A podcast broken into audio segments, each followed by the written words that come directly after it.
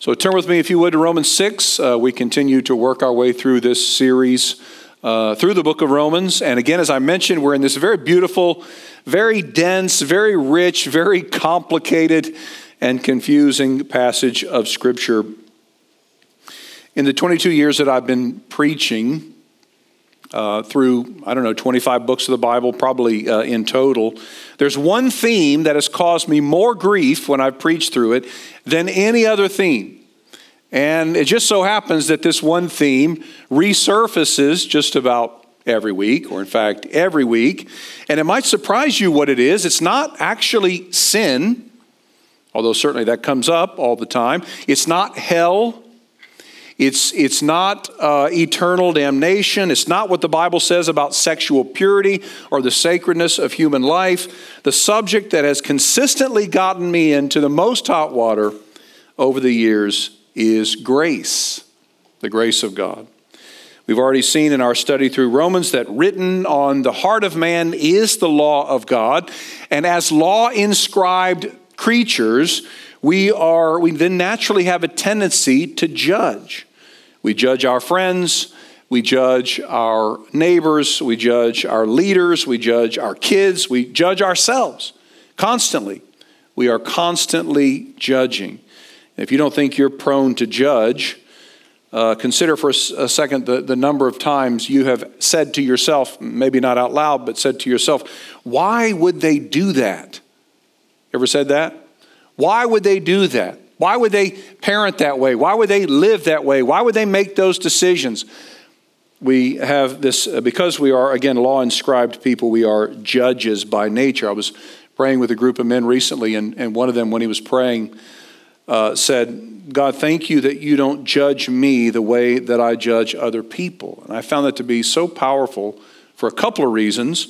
Uh, one, it was a reminder that, that God judges rightly, perfectly, not spitefully or sinfully or hypocritically, the way that we so often judge, but it was also a humble confession that we are so prone, again, to judge others. And as I said, ourselves as well. Because we are judges, we demand justice. We expect, we, we demand that people should get what they deserve. So, good people should get good things, and bad people should get bad things. And we can't tolerate it when bad people actually get good things, or when good people get bad things, or when those we consider to be failures are rewarded, or the unrighteous are received by God. But the Bible tells us that it's not the quote righteous that God accepts, but the broken, the crushed, the repentant the beaten down, not the successful, but the failures who have run to Jesus for rescue. And there's something that's very unnerving about that equation. That's what grace is. It's unsettling. It, it throws us off because it takes the control away from us. And it almost, in my experience, elicits a yeah, but response. And I've heard it a million times. Yeah, but there have to be limits. Yeah, but you you've got to have tough love. Yeah, but grace can only go so far. As you've heard me say before, the late theologian Robert Capon once said if you want to make people mad, preach law, that is, tell them what to do. If you want to make them really mad, preach grace. Remind them that there's nothing they can do to earn their salvation, it's completely beyond their control inform them that everything they have has been given to them, despite the fact that they don't deserve any of it. And remind them there's no way that they could ever pay God back for his gift of salvation. That really ticks people off, frankly. But that's the story of the Bible. The Bible's a story of grace. Romans is a book about God's grace. 21 times in this book, Paul will highlight, mention, accentuate the beautiful, extravagant grace of God uh, five times, or six times rather, in chapter 5 alone, the last part of which uh, Pastor Chris covered so well last week. Romans 5:20 says, "The law was brought in so that the trespass might increase, but where sin increased, grace increased all the more. The more we fail, Paul says, the more God swoops in and restores us. The more we sin against him, he doesn't turn his back on us. He actually then pursues us even more intensely by his love. The more sin abounds, Paul says, in other words, the worse we get, God's grace abounds all the more. Now, Paul knows, of course, that such an assertion will prompt the question well, if me sinning gives God more opportunity to show his grace, then shouldn't I then sin more to give God even more opportunities? And Paul will spend the next section answering that question. But really, the questions he's answering are this How does a person who gets grace live? How does a person who grasps grace fight against sin? What sort of disposition, what sort of uh, a life does a person who has been impacted by grace uh, live? And so that's what we're going to look at this morning. Romans 6, we're going to cover verses uh, 1 through 14, but let me start by reading just verses 1 and 2. Here reads the word of the Lord. What shall we say then? Are we to continue in sin that grace may abound? By no means. Some translations, God forbid. May it never be. How can we who die to sin still live in it?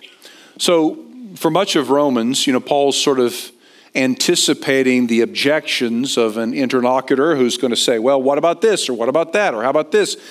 And so Paul then anticipates this and he responds often to those anticipated questions with questions. He's taking the approach that, that Jesus so often uh, modeled It's pretty fascinating, actually, when you read the Gospels, that Jesus was asked over 180 questions. You know how many questions he actually answered directly? Three. Three times out of 180. What did he do? Well, he either didn't answer sometimes, or most of the time, he just responded with questions in turn. And I wonder, it's not at all the point of this passage, but it did occur to me. I wonder how much more effective we might be in, in our evangelism, you know, if, if we didn't always feel like we had to have a ready answer, but we responded with questions, probing questions in, in, in our parenting, in our marriages, in our relationship, if we didn't always feel like we had to have a quick, quick answer, but we responded with questions to get further into the issue. Now, we don't want to be jerks about it, you know.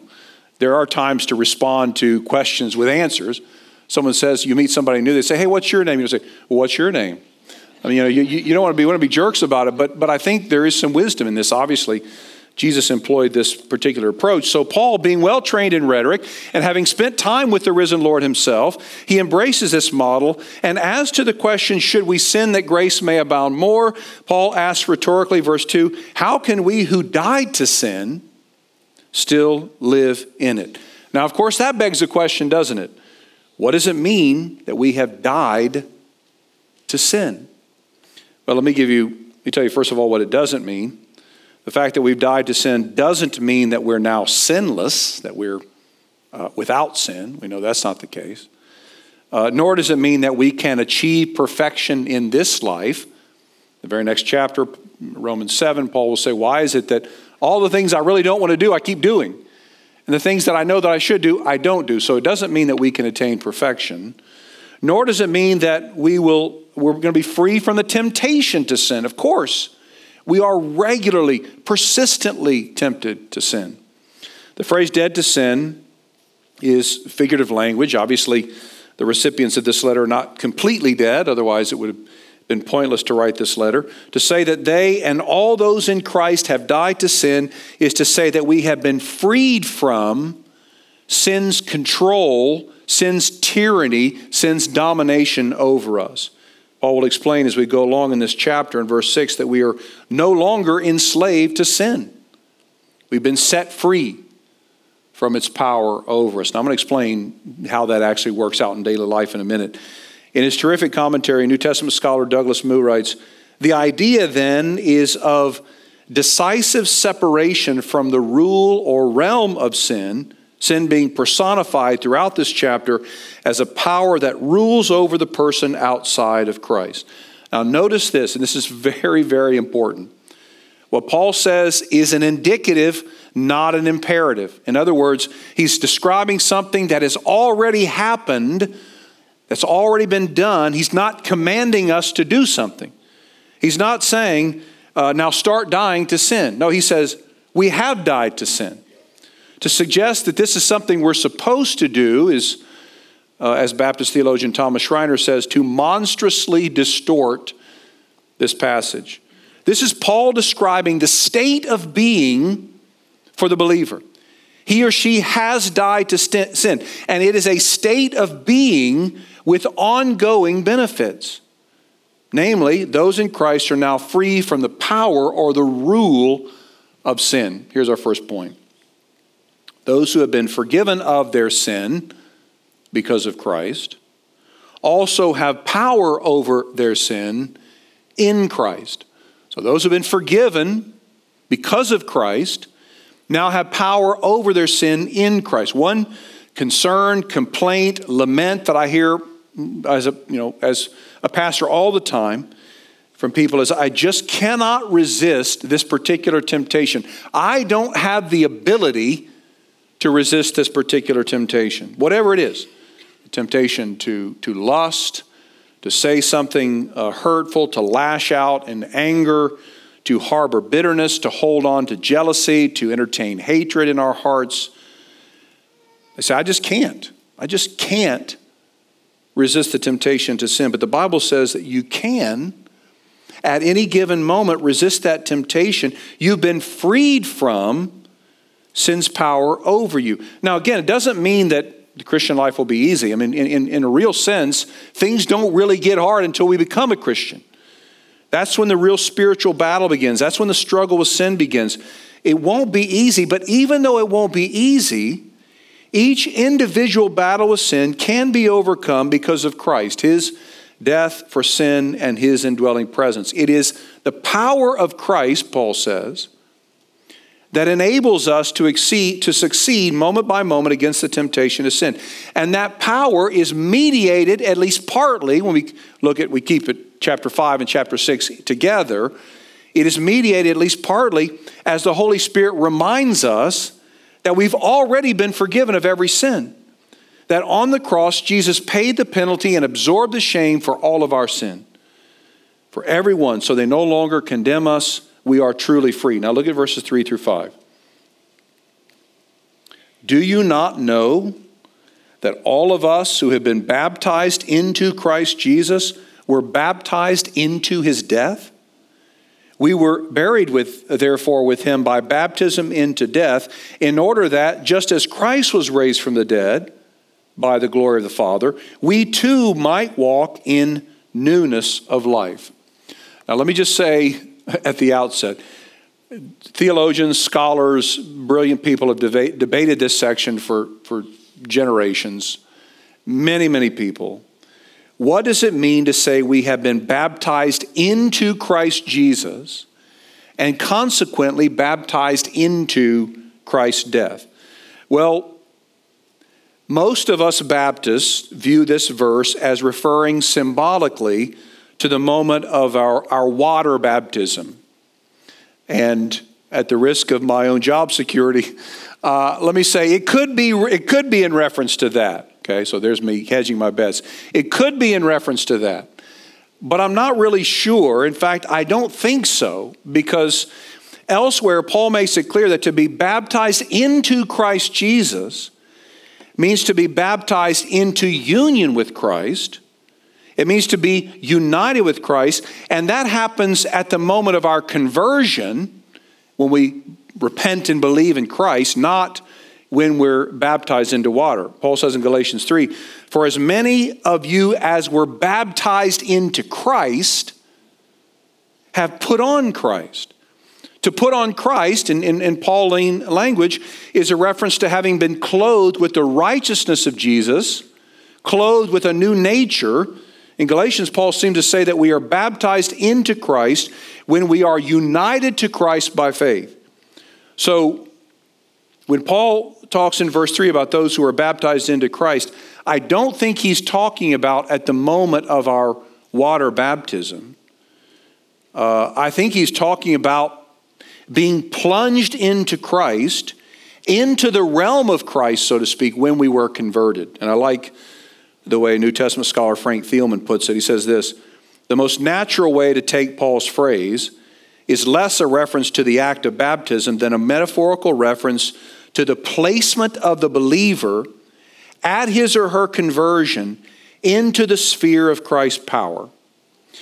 When we are converted, that is to say, when we repent and believe in Christ, we are transferred into a new spiritual realm.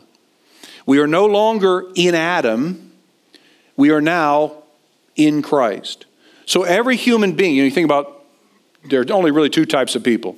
It's not black and white, black or white, rich or poor, educated, uneducated, you know, northern, southern, whatever. It's, it's those who are in Christ, those who are in Adam. Every human being is born in Adam in that spiritual realm in Adam. Uh, but God, by His grace, transfers many into Christ as He brings them to repentance and faith. Those who are Adam are, you think, if in that sphere, they are condemned by God, currently condemned by God. They are under God's wrath. They are enslaved to sin. They are destined for hell. But those who are in Christ are accepted by God, loved, adopted, and forgiven by God, free from the enslavement to sin, and destined for eternal glory. Because, Paul says, we are united with him in his death and his resurrection. Now, let's continue, and I think this will make a little more sense as we continue on, verses 5 through 11. For if we have been united with him in a death like his, we shall certainly be united with him in a resurrection like his. We know that our old self was crucified with him in order that the body of sin might be brought to nothing, so that we would no longer be enslaved to sin. For one who has died has been set free from sin. Now, if we have died with Christ, we believe that we will also live with him. We know that Christ, being raised from the dead, will never die again. Death no longer has dominion over him. For the death he died to sin, once for all, but the life he lives to God, so that you also must consider yourselves dead to sin and alive to God in Christ Jesus. Again, there's a lot there. Even though we will not experience bodily resurrection until Jesus comes again, we talked about this a couple of weeks ago because we have been united with Christ, we have already been resurrected with him. Paul says we actually experience right now the benefits of the resurrected life. Well, what are those benefits? Well, Paul's already alluded to some of them. We are now free from the enslavement to sin, so that sin is no longer a master. We now walk, verse 4, in newness of life. Another benefit, we're free from the condemnation of sin. Verse 10 says that, with Christ, that Christ died with respect to sin once for all. Christ was sinless, he was perfectly obedient. His death was an unrepeatable event that atoned for the sins of others. He died in our place so that by believing on him, we would be free from the condemnation of sin and receive eternal life. And now we live with Christ indwelled power. Another benefit is we are given a new identity. Resurrection life is nothing short of an entirely new identity. Now, this may not mean much to some of you. You know, you've been given a new identity. But if you are aware of all the ways you've failed, all the ways that I've failed, and we're aware of the mess that we've made of our lives, morally speaking, then it is an incredible blessing to realize that we will receive uh, we receive a new identity in Christ. So if you if this is your identity, or if someone you maybe all the people you know perceive you as this, you are you are a you know you're a dropout or a divorcee or a failure or a pornographer or an addict or whatever, fill in the blank and you then realize you're told you're actually given a new identity in Christ, that actually means everything to you. A, a, new identity is an aspect of the resurrected life. So you may say, well, and don't you love it when, when someone says to you, they, they say something very rude and mean spirited and hurtful and sarcastic, and you say, oh, that, like, that really hurt. They say, well, that's just who I am. I'm just a rudely sarcastic person. Well, not really if you're in Christ. That's not who you are if you're in Christ. You've got a new identity. You are a child of God. You are a beloved son or daughter. You are a prized possession of the universe's creator, a holy one. You are a servant of the King of Kings and a slave to righteousness. These are the benefits of the resurrected life, our union with Christ. Verse 6 says, We know that our old self was crucified with him, old self being, you know, the old man, our old unregenerate self, in order that the body of sin might be brought to nothing. So, in a sense, in a sense, we were co crucified with Jesus. Now, I know that sounds strange, it sounds almost unbelievable, but I think it's because we have a hard time grasping the real significance of our union with Christ. Clearly, we weren't there when Jesus died, we didn't hang on a cross, but because we are in Christ, we also die when Christ died. Our old self was crucified, and at the moment of our baptism, which, again, a general sort of catch all phrase for our conversion, the death of the old self becomes effective in our lives. Here's what I mean this is our second point.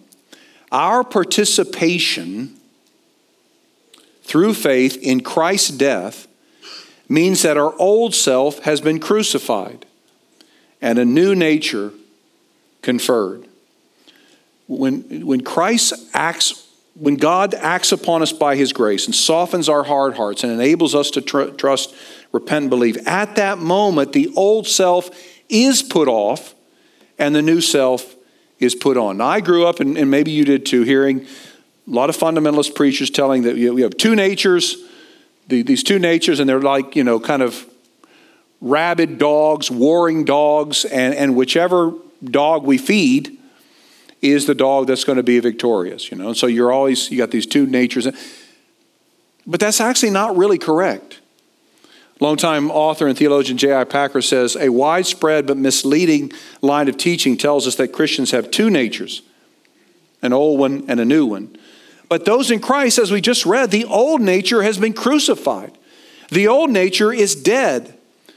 What happens to uh, conversion through an event called regeneration or the new birth is a person becomes a new creature. The old has passed away. Behold, Paul says in 2 Corinthians 5, new things have come. It's not that the believer in Christ receives something new, he actually becomes something new.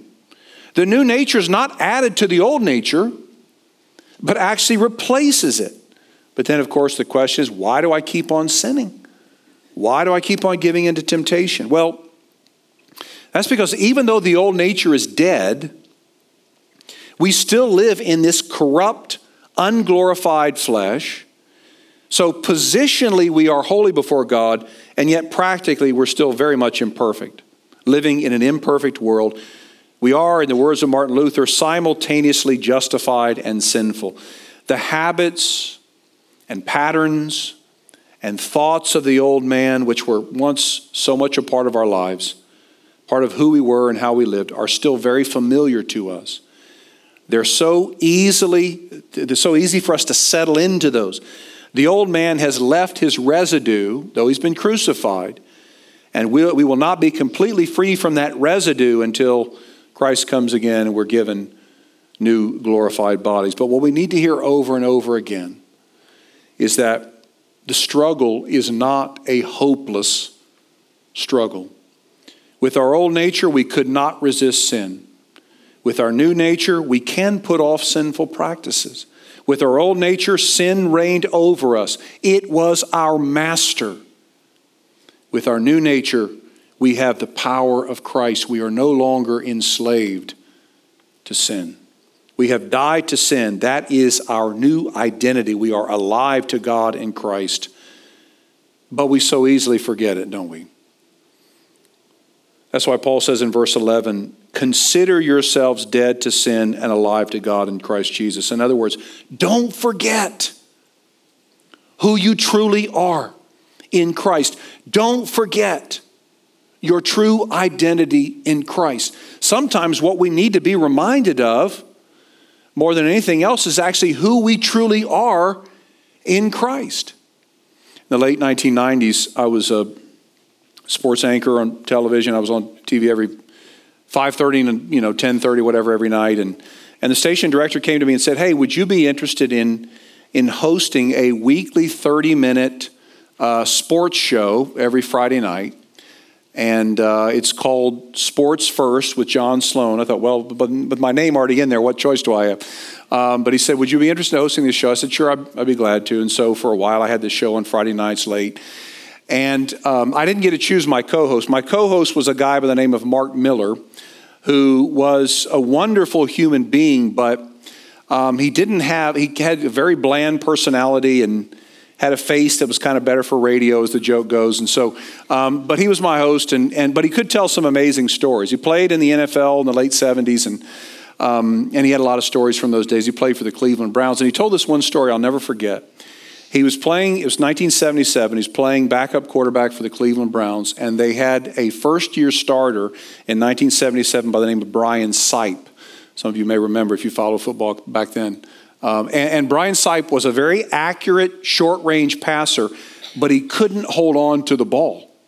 He just was constantly fumbling. And they tried everything. The coaches tried everything there in 1977 to get him to stop fumbling, hold the ball like this, transfer the ball like this, secure the ball like this. But he just kept fumbling. Well, the coach in 1977 was, was fired, and uh, they brought in a new coach, first year coach. His name was Sam Rutigliano. He was from Brooklyn, New York.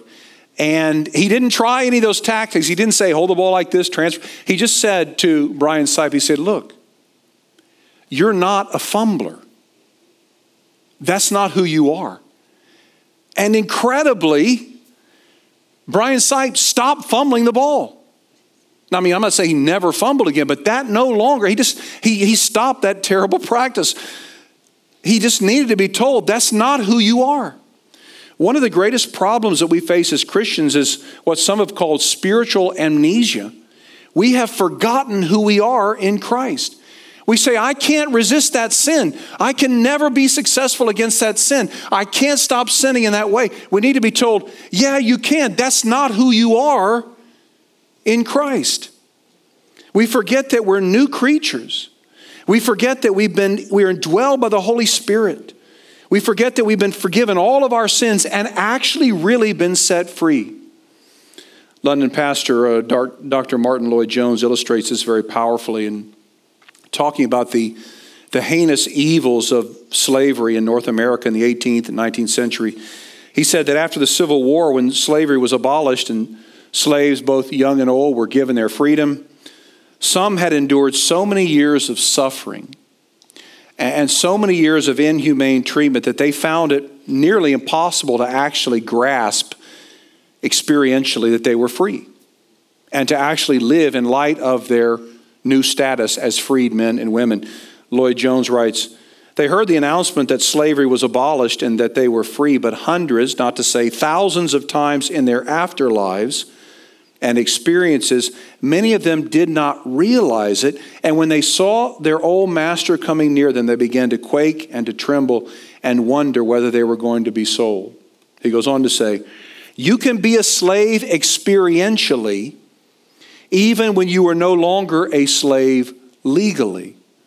Whatever you may feel, whatever your experience may be, God tells us here in Romans 6 through His Word that if we are in Christ, we are no longer in Adam. We are no longer under the reign and rule of sin. And if I fall into sin, as I do, it is simply because I do not realize who I am. And then picking up with Romans 6, verse 11, he says, Realize it, reckon it, believe what God has said about who you truly are. If you've trusted in Jesus, you have died to sin. You are united with Christ. You are united with his resurrection. You are alive to God in Christ. You are free from the reign of the sin. You have really and truly been set free. Now, will you struggle with sin? Yes. Will I struggle with sin and temptation? Yes. But we are no longer under its tyranny. It is no longer our master or our Lord. Now, look at verses 12 through 14. So, in light of that, he says, Let not sin, therefore, reign in your mortal body to make you obey its passions. Do not present your members to sin as instruments for unrighteousness, but present yourselves to God as those who have been brought from death to life, and your members to God as instruments for righteousness. For sin will have no dominion over you, since you are not under law, but under grace. Do not let sin reign in your mortal bodies.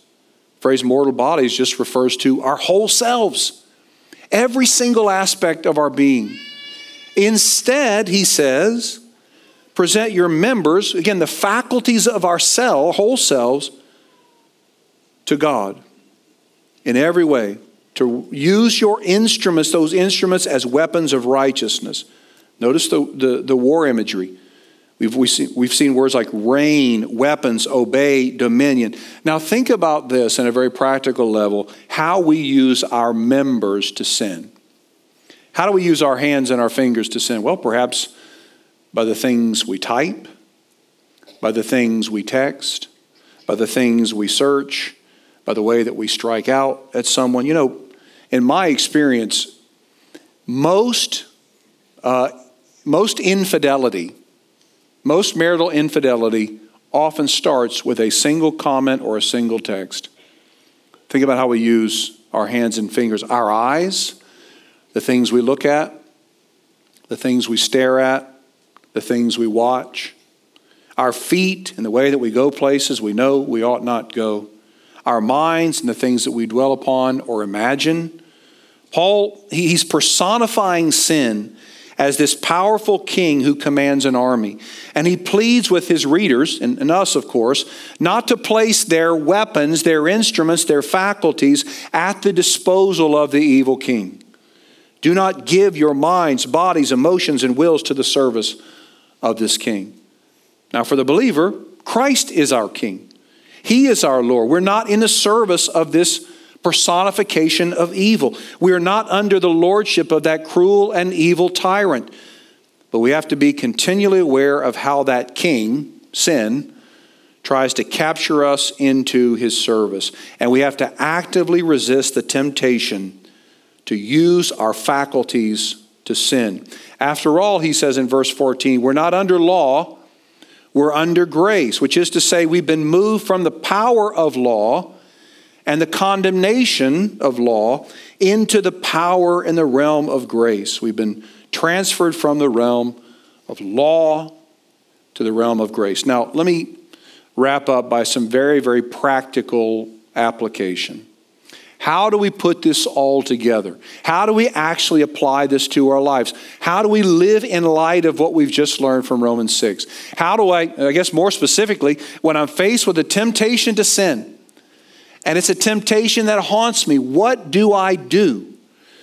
Well, I think there, in light of this passage and, and all that we've learned so far in, Ro- in Romans, I think there are three, I'll call them convictions or realities that we have to embrace in light of this passage. First of all, we have to believe that we can make progress in our holiness. So we have to actually believe we can make progress in our holiness.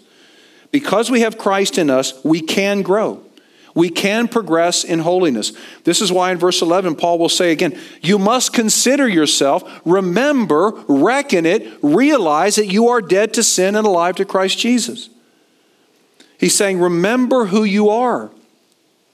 Remember that you have died to sin. The goal is not to become something you're not, but to live in light of who you truly are in Christ. So we have to believe that we can make progress by the power of God in our holiness. Secondly, we have to remember this is the flip side of that. We have to remember that we do have the residue of indwelling sin that remains in us.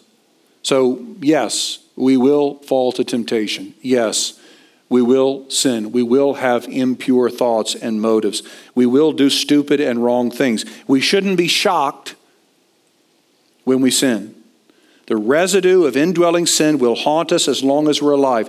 Perfection will not be possible in this life, but progress is possible. In fact, because of Christ within us, we will see progress. As I told my small group a couple of Sundays ago, sanctification, being conformed in the image of Christ, is a bit like being on a slow escalator up. God will sanctify us because we are alive in Christ, but it's slow. You ever been behind somebody when you're in a hurry and they're not walking up the escalator, they're just standing right in the middle? It can be, it can be frustrating. But our, and our progress is actually aided when we participate in the means of grace. That's how God actually sanctifies us. So, first, we have to believe we can make progress in holiness. Second, we have to remember that we do have the residue of indwelling sin. And finally, and this may be the, the most important one, we have to fight our besetting sins with the promises of greater joy. We have to fight our besetting sins with the promises of greater joy. The Puritans talked about this a lot. Thomas Watson and others, more recently, John Piper, Kevin DeYoung. In other words, the way to resist those sins that plague us is to fight to believe, and again, this is warfare imagery, to fight to believe that what God has given us is actually truly better. It's not enough to tell ourselves, stop it. There's a great skit on YouTube with Bob Newhart, a comedian back in the 80s. It's, you can Google it later, just stop it. But it doesn't work that way. You can't just say stop it and then stop. We need more than positive self talk. In those moments of temptation, Satan is promising us this will feel good, this will be satisfying. And sure, for a moment, sin does feel good. For a moment, it is satisfying. But it leaves a bitter taste, like, according to Proverbs, like a mouthful of rocks. And so we have to fight to believe the better promises that what God provides is richer, more satisfying, and it leaves no bitter aftertaste, only a foretaste of what is to come. Here's our final point. For the Christian, the fight is to believe the promises of God, that everything ours in Christ is better than what Satan and the world offer. When we're confronted with the temptation to lust, to be greedy, to be jealous, to send that vengeful text, to demand respect, to lash out in anger, to live in fear, we have to fight to believe through prayer and quiet and the scriptures and the fellowship of the saints. We have to fight to believe that what God has promised us instead is actually far better than anything the world or the devil can offer. I mentioned Timothy Keller a few weeks ago, and uh, let me just use an illustration about him since he died so recently. But I, I remember hearing on a podcast toward the end of his life, just had, I don't know, a few months to live. He didn't know exactly, but I remember him being interviewed, and he said, You know, my fight really is not with cancer. Now, that sounds kind of, I don't know, you know, spiritual or pious, whatever. He said, My fight's not really with my cancer. My fight is to believe in what God has said about the resurrection. He said, My, my fight's not really with cancer. Cancer is going to overtake me eventually. But the fight that I struggle with is do I really believe the power and the beauty and the completeness of the resurrection? And that I too, like Christ, will be resurrected one day. So that's the fight. So, you know, we, we sin in so many ways and we're tempted in so many ways. Just telling ourselves to be strong, you know, to try harder, that's just not going to cut it. Well, we have to believe with all the means that God has availed to us, we have to actually fight to believe that what God promises is better because it actually is. Everything God has given us in Christ is better than what we experience by way of giving in to all of those temptations. If you're here this morning and you are just under a mountain of pressure and temptation, my prayer for you is that you will actually believe by the power of God's Spirit in the promises of God. And if you're here this morning, you don't know Jesus, you're thinking, yeah, I, I just can't, I have no success, no victory over sin. Well, if you're still dead in sin, unregenerate, if your old man still reigns within you and he's not been crucified, you'll never actually have victory. And worse than that, you now are still in Adam, estranged from God, under the wrath of God. But it doesn't have to be that way. It doesn't have to be that way. when you repent and believe and trust in the Lord Jesus Christ, you'll be made new. Indwelled by the Holy Spirit, given a brand new identity, and then all of those promises in the scriptures, they now fall to you, as we just sang about. All those covenant promises, they now belong to you. They fall to you. They found their ultimate fulfillment in Christ, but we will experience and reap the benefit of his faithful and obedient life, his substitutionary death, his resurrection, his ascension, and his mediatorial work for us even now. Let's pray.